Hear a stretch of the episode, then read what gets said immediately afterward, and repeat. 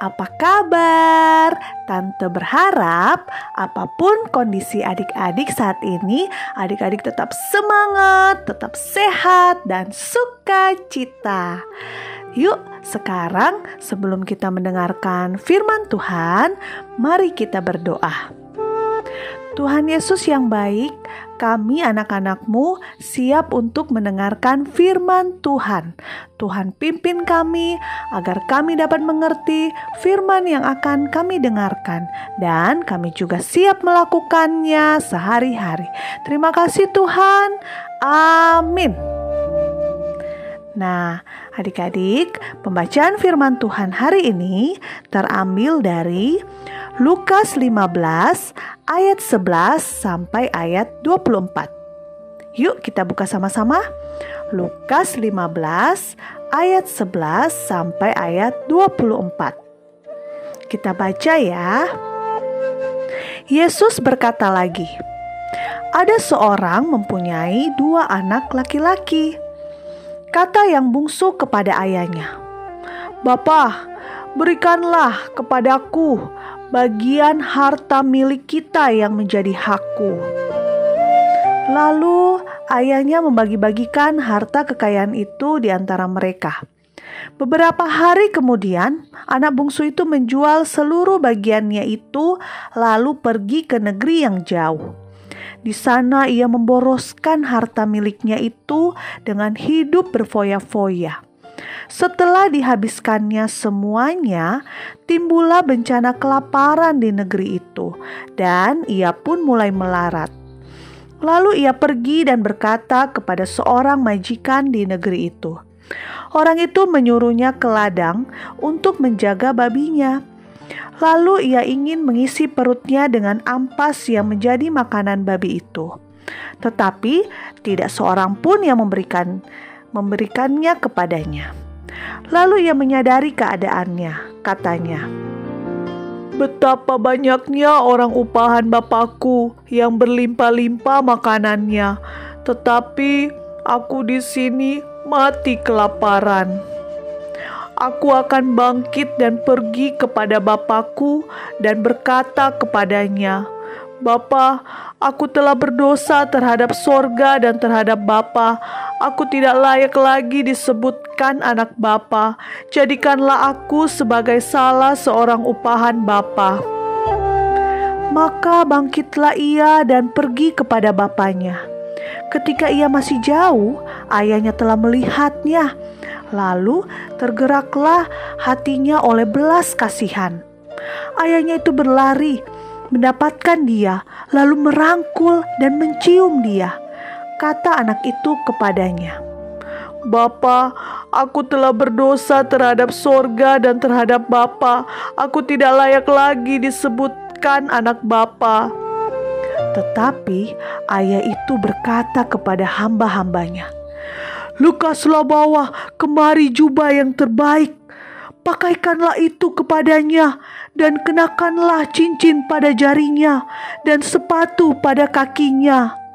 Dan ambillah anak lembu tambun itu, sembelilah dia, dan marilah kita makan dan bersuka cita, sebab anakku ini telah mati dan menjadi hidup kembali.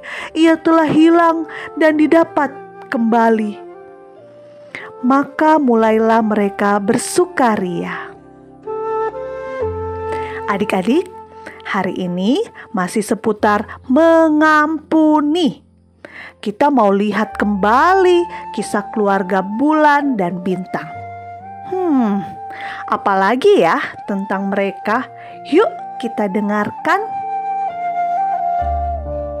Aduh, aduh, bagaimana ini? Aku menjatuhkan jam tangan papa. Aduh, jamnya rusak lagi. Uh, aku takut papa marah. Apa sebaiknya aku sembunyikan dulu ya jamnya supaya papa tidak lihat. Bintang, bintang. Aduh, Kak Bulan datang. Aduh, gimana nih? Bintang, kenapa mukamu ketakutan gitu lihat kakak? Itu, itu, hmm, bilang nggak ya? Dari tadi itu-itu mulu. Apa sih yang mau kamu katakan? Kak, aku jatuhin jam tangan papa. Aku takut papa marah. Oh, jadi kamu ketakutan karena menjatuhkan jam tangan papa. Coba kak lihat jamnya. Ini kak, jangan bilang papa ya. Ya ampun, ini rusaknya parah. Tapi Bintang harus tetap mau jujur sama papa, harus minta maaf. Tapi kan bintang gak sengaja. Iya, papa juga pasti ngerti dan mau memaafkan, asalkan kamu mau sungguh-sungguh minta maaf. Iya kak, nanti bintang minta maaf sama papa ya. Semangat ya Bintang. Nah, adik-adik, apakah adik-adik pernah mengalami apa yang dialami Bintang? Misalnya, secara tidak sengaja adik-adik merusak barang milik papa atau mama atau kakak atau adik. Atau secara tidak sengaja kita menghilangkan barang yang sudah diberikan kepada kita. Saat kita melakukan kesalahan itu, apa yang kita lakukan?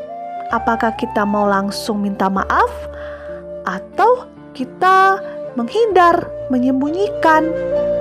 Hmm, semoga adik-adik yang sudah mendengarkan kisah bintang mau berani meminta maaf.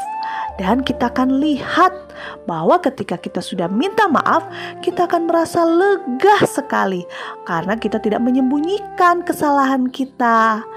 Nah, kita juga akan melihat bahwa orang yang kita minta maaf akan uh, memaafkan kita, sama seperti firman Tuhan yang kita dengarkan uh, hari ini, bahwa Tuhan Tuhan akan selalu mengampuni kesalahan kita, asalkan kita juga mau sungguh-sungguh datang kepada Tuhan dan meminta maaf.